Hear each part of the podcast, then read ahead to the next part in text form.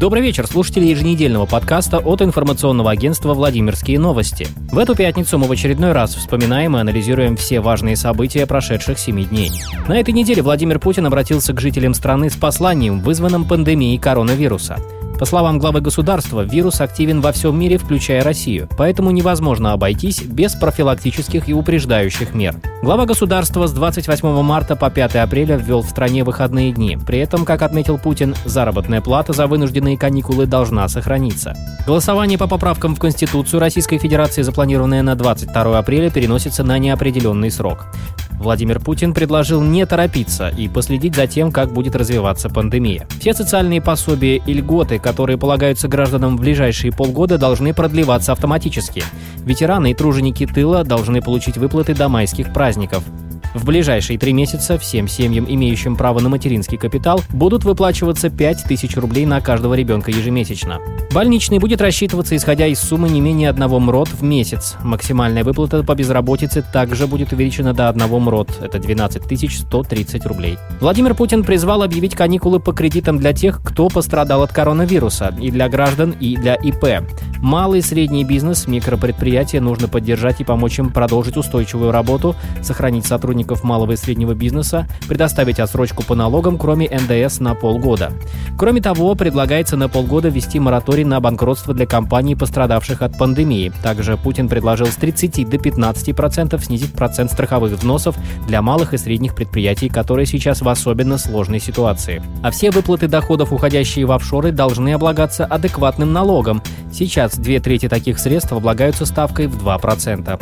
Это, конечно, мягко говоря, несправедливо, заметил президент. Для тех, кто выводит доходы в виде дивидендов на зарубежные счета, нужно поднять ставку до 15%. Кроме того, Владимир Путин предложил установить налог на процентный доход в размере 13% для тех граждан, чей общий объем банковских вкладов или инвестиций в долговые ценные бумаги превышает 1 миллион рублей.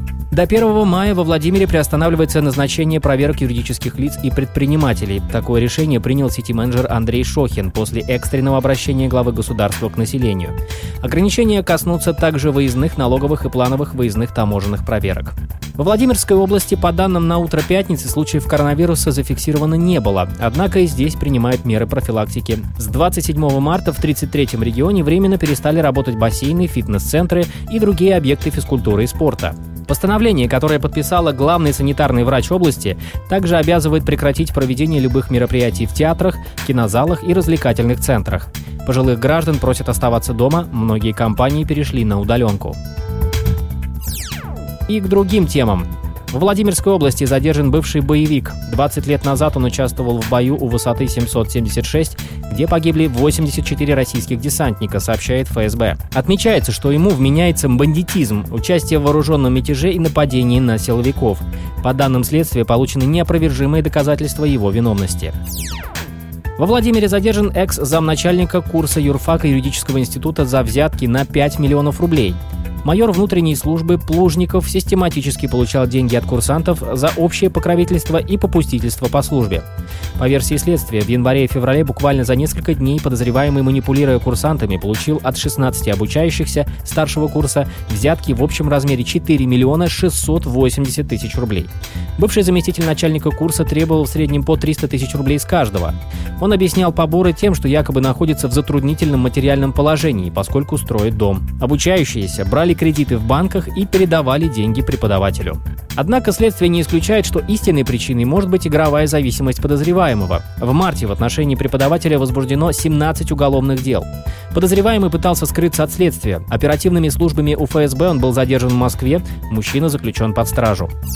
Во Владимире на улице Мира закроют левые повороты от проспекта Строителей до Октябрьского проспекта. Один из них находится в районе Козьего парка, второй у подъезда к заправке и автокомплексу «Реал». В обоих случаях при нанесении горизонтальной разметки дорожники заменят разрыв на сплошную линию. На этом все. Хороших выходных. Берегите себя. Оставайтесь с нами, потому что VladimirNews.ru — это всегда свежая и актуальная картина дня.